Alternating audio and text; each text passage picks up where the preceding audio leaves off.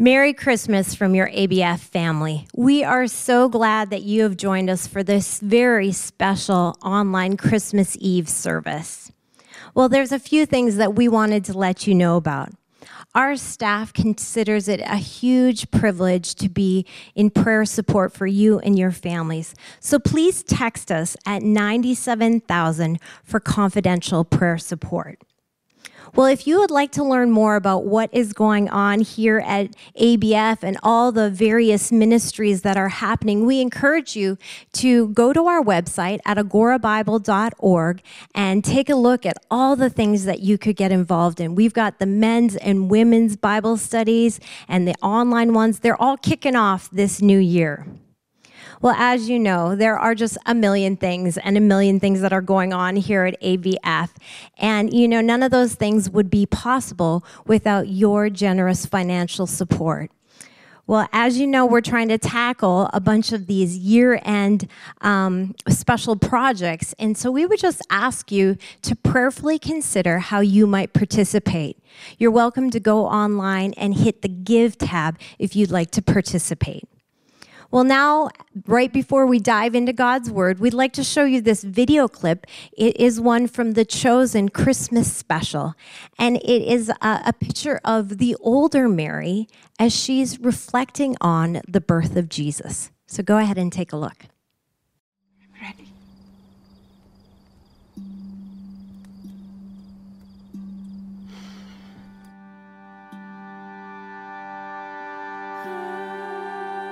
My soul magnifies the Lord,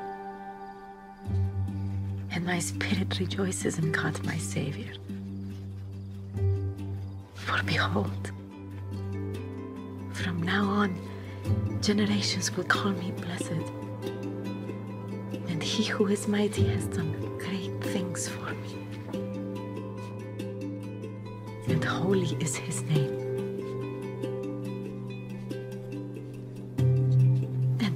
Mercy is for those who fear him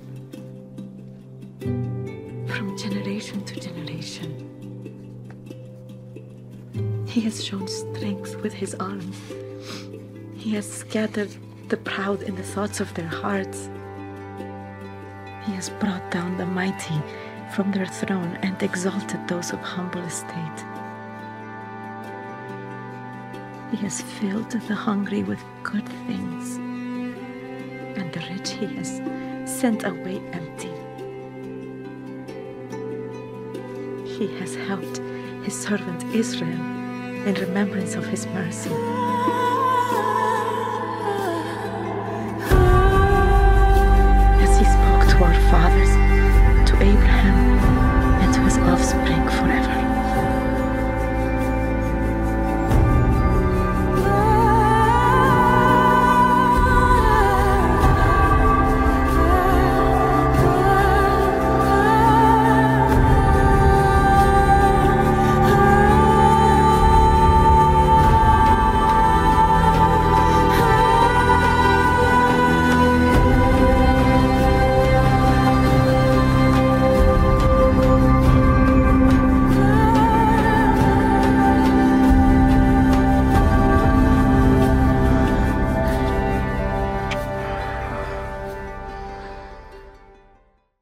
Wow, that uh, clip always gives me chills just hearing the, the words of Mary and her response. And again, just want to welcome you. Thank you, thank you for joining us online for this uh, Christmas Eve.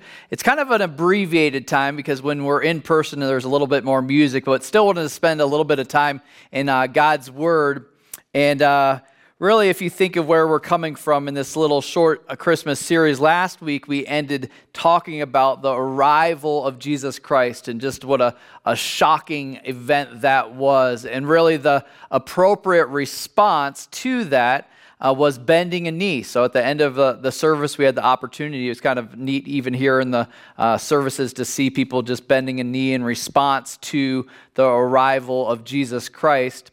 And just as we uh, continue, if you think about that, the appropriate response uh, to his arrival in bending a knee, what that is, is a demonstration of worship. That's always been the response to an encounter with Jesus Christ is worship. That's the appropriate response. You can think about the account of uh, Christmas, whether it was the angels uh, just breaking out in worship or it was uh, Simeon. You, you have uh, worship is an appropriate response and still present day. Maybe that's why there's such a bent towards Christmas carols.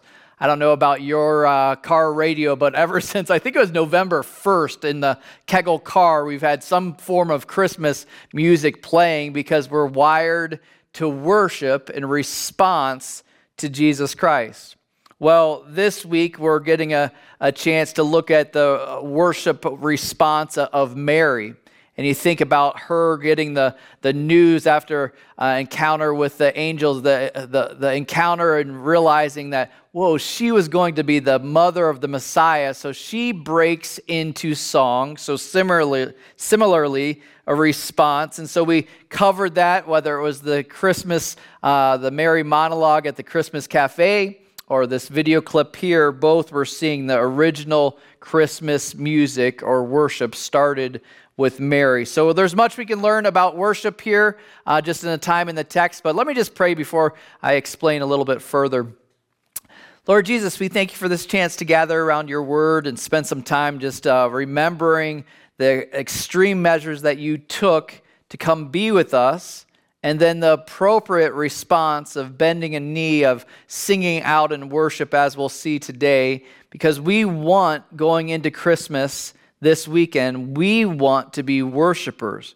We want to really engage in this Christmas, not just let it uh, blaze past us, but slow down enough to spend time just praising you and worshiping you for what you've done. We ask that that happens even in our time in your word. In Jesus Christ's name, amen. All right, well, just a, a, little background of this account of Mary with this song that you saw played in that video uh, clip, or you, just a knowing or reminder of where she's coming from. Remember, she's just a, a teenage girl. She's growing up in a small town, uh, kind of, if Journey were singing about it, it'd just be a small town girl growing up in a Roman world. But here's the, the idea she grew up in this just tiny, kind of set apart village, trying to navigate what it looks like to be poor, what it looks like to be under heavy, uh, heavy-handed Roman rules. So she's there. She's engaged to be married to Joseph. And in that time, while she's engaged, she has the arrival of an angel coming to announce the amazing news to her. We don't know if she'd ever had an encounter with an angel before, but this would have been a memorable one. And that angel, if you remember the account, the angel explained how it was going to be a supernatural thing, that the Holy Spirit was going to be upon her, and it wasn't going to be the birth like a typical birth. This was obviously birth of a, a virgin mother. So explaining that, but what pro- probably would have been more mind-boggling than anything was who she was going to be giving birth to. You see, she was very familiar with what the prophets had spoken about for many generations about the coming Messiah. So for her to discover this would have been one of those things that, like, man, your, your brain would have been spinning. We're told in scripture in the account that after receiving that news, that she rushed. We're actually uh, told that she went with haste to visit uh, Elizabeth. Elizabeth uh, was her elderly uh, relative, and so she, she wants to tell it, but we don't, it doesn't mention exactly the distance that we're dealing with in the, the account, that it was about a, a hundred mile trip. Uh, I know I've done some long hikes before, but not a lot of hundred milers. So she had plenty of time going through heavy terrain to, to think through all that this entailed. I imagine the stress levels would have been really high, but probably a blend of excitement but also fear. Excitement that she was going to be the mother of the Messiah, the one promised, but then also the fear of all that that entailed. Imagine what a teenager would go through. First, the fear of being one, a, a poor teenage mother. Two, what does it look like to explain this to Joseph? Three, dealing with the, culture in which she was placed. You see, in Deuteronomy chapter 2, it had outlined the response to getting pregnant outside of marriage was the potential of someone even being stoned. So she's thinking through all of these things. I imagine a pretty stressful 100 mile hike to go see Elizabeth. But in her response, although she would have been anxious, when she finally sees Elizabeth, when she finally encounters Elizabeth, she breaks in to this most beautiful song about her excitement. It's kind of like it had been building, building, building, and then it just all comes out in a form of worship and praise. And I think we can learn a lot about worship and praise from Mary's response. We're going to walk through that in Luke chapter 1, verses 46 through 56, that gives an account of what she said. Verse 46 says, And Mary said, so this is when she's talking to Elizabeth, she said, My soul magnifies the Lord, and my spirit rejoices in God my Savior.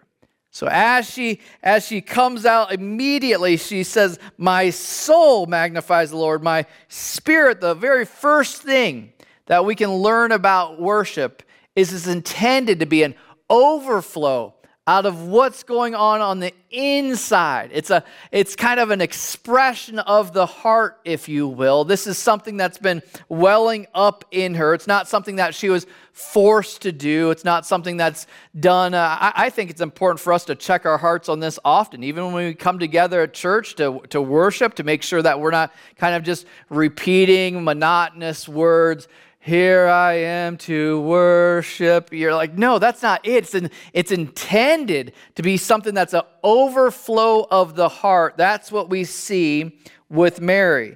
She uses descriptors like magnifies and rejoices. It wasn't something that was forced upon her, but something that came out naturally. Think about yourself when there's something that's amazing that's happened to you. It doesn't take much prodding or much pushing in order to get a, a, a, celebrated response. Man, I'll tell you what, I'll even taste a new good restaurant and I'm excited to tell everybody about it. Now imagine if you found out as a young mother that you're going to give birth to the Savior of the Lord. We learn a few other things in her initial words there in my opinion, one of the things that stirs up passion is when you actually realize what you're excited about, what she describes God, my Savior. You see, she understood what predicament we are in apart from rescue. You see, there's a, certain self awareness going into worship that needs to take place in order for worship to become authentic.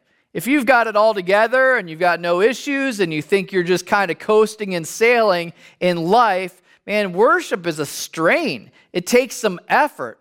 But when you're actually positioned where you realize your desperate need for rescue, your fallen state, your inability to meet God's perfect standard, and that you're in a hopeless, helpless situation apart from God's intervention, man, that's what compels your worship. And we see that directly with Mary. She continues in verse 48 says, For he has looked, uh, has looked on the humble estate of his servant. For behold, from now on, I love this, all generations will call me blessed. For he who is mighty has done great things for me, and holy is his name, and his mercy is for those who fear him from generation to generation. He has shown strength with his arm, he has scattered the proud and uh, the proud in the thoughts of their hearts. He has brought down the mighty from their thrones and exalted those of humble estate. He has filled the hungry with good things, and the rich he has sent away empty. He has helped his servant Israel in remembrance of his mercy, as he spoke to our fathers, to Abraham, and to his offspring forever. And Mary remained with her, Elizabeth, for about three months and returned to her home. Interesting. First, I thought it's interesting that she spent three months. So, three months of that pregnancy was spent with Elizabeth. But what we see in her worship, her worship is compelled from in, inside, but then it starts, you see in the flow of things, worshiping for what he's actually done.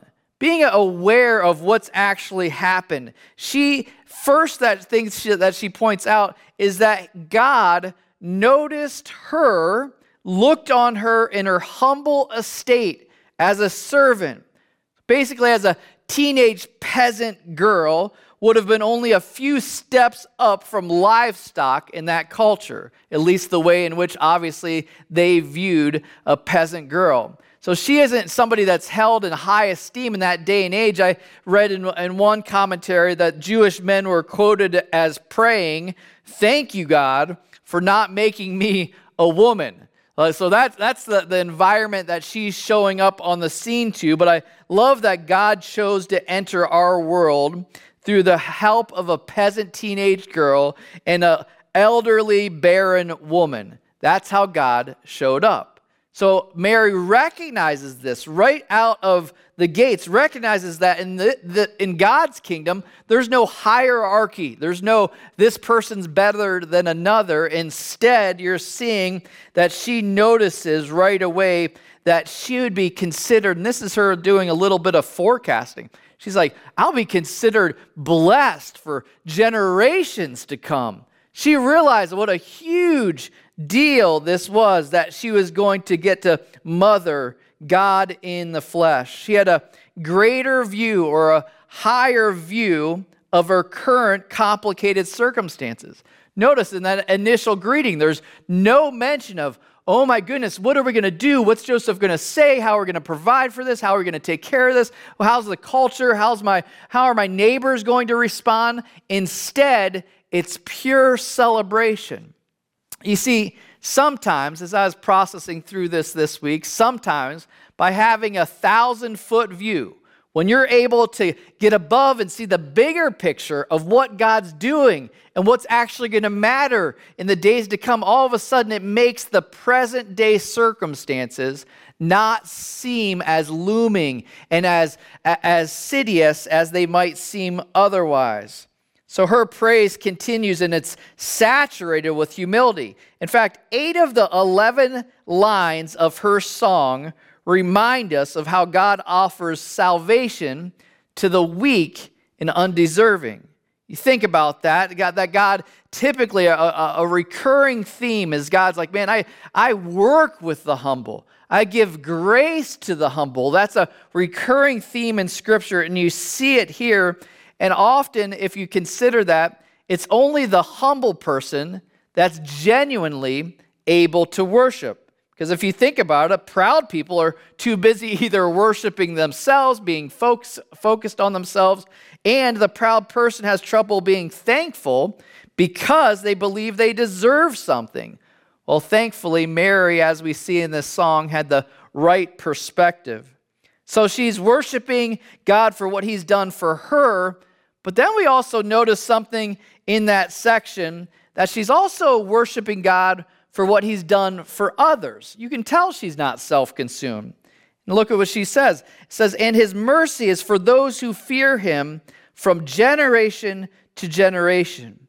See, this is graduate level worship, shifting the focus on uh, away from me and noticing, man, not only is he blessing me with his arrival, He's blessing others. It's a blessing that's going to have a ripple effect. And it's kind of cool that she's pointing out that his mercy is going to bless generation after generation. By definition, mercy is withholding the justice that we all deserve.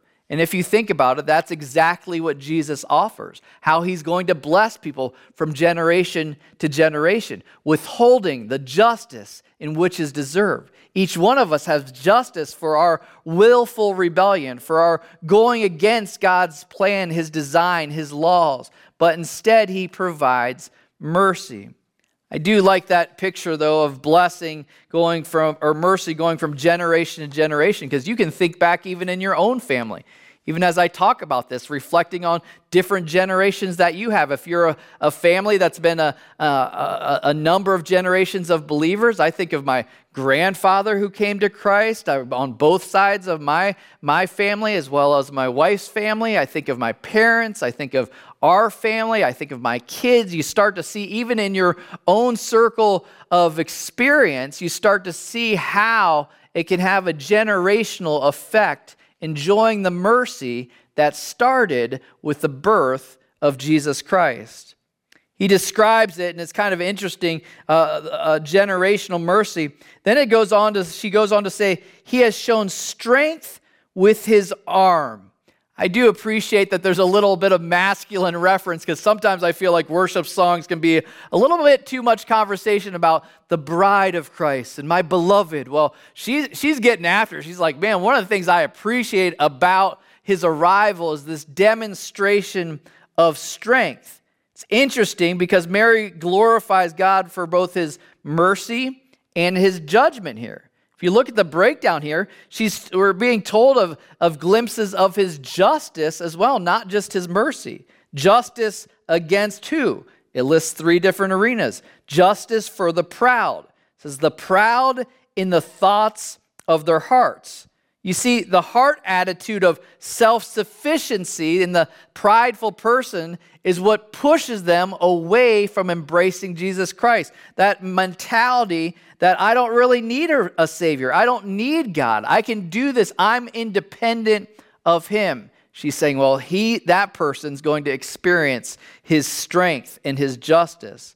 What else does God's justice oppose? Opposes the mighty it says that they're brought down.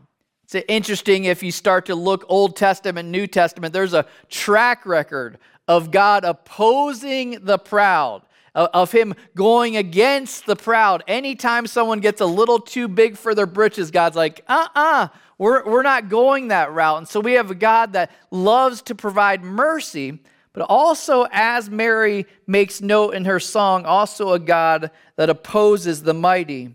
It also makes mention of the rich.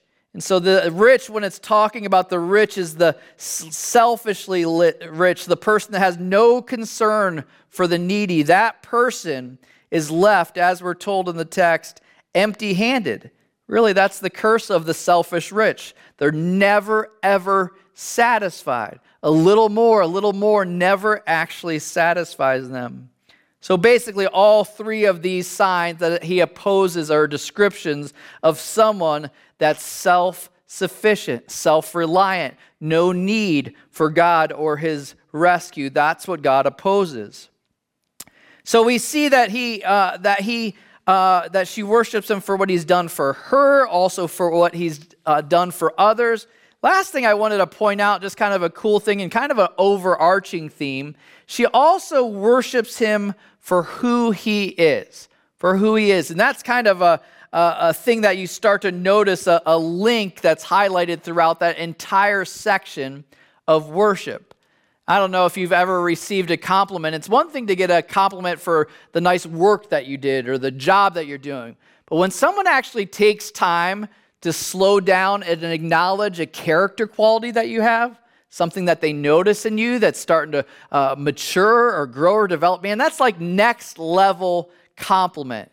Similar as we're relating with God Almighty, not just recognizing, well, thank you for doing this, thank you for doing this, like that's awesome.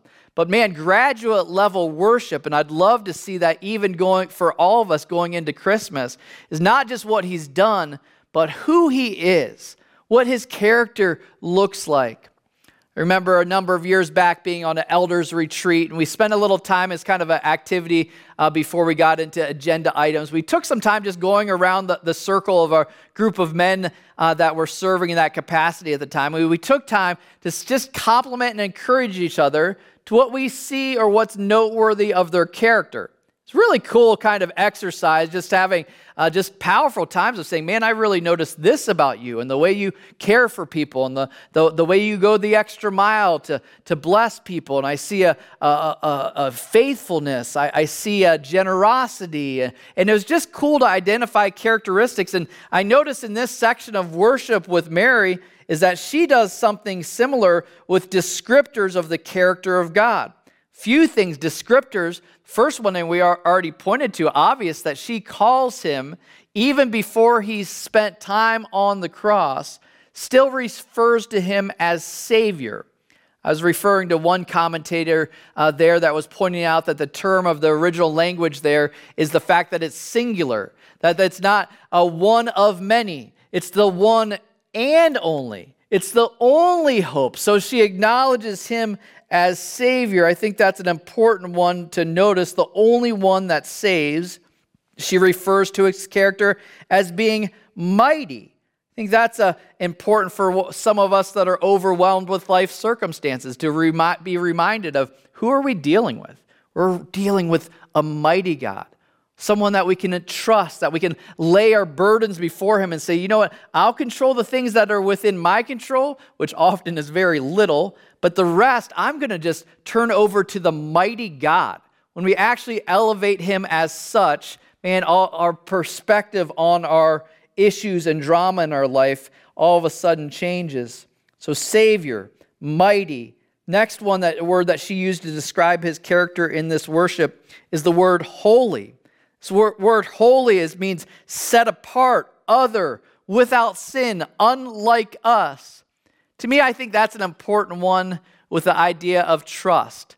When you're thinking through, you're like, well, I don't know how, I can uh, trust to lean into him. The fact that he has a perfect track record, the fact that he's set apart, he's not like us. He's not us that sometimes gets it right, sometimes kind of blows it. Instead, holy means different, set apart, perfect. You're putting and placing your trust.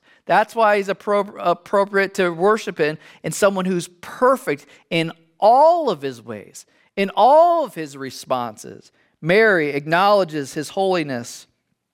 So, Savior, mighty, holy, merciful is the next one. We already described what mercy is something that was undeserved when, when you didn't get what was coming to you. And you think about even the arrival of Jesus Christ himself is a demonstration of that mercy. The fact that he humbled himself to come down to be among us during Chris, Christmas on a, on a rescue mission marching towards that cruel cross that's his mercy. So, Savior, mighty, holy, merciful, strong. In case, you, in case the word mighty wasn't good enough, I don't know exactly what the uh, what listing characteristics, the, the uh, differences between mighty and strong, but basically, for the person that's running on fumes this Christmas, the person that's just making it, that's just keeping their head above water, to know that you have a God who's strong, that wants to walk through your junk with you. You weren't intended to carry all this on your own. You have the strength of our God. I don't know, anytime I slow down and consider the characteristics and attributes of God, it's a healthy exercise.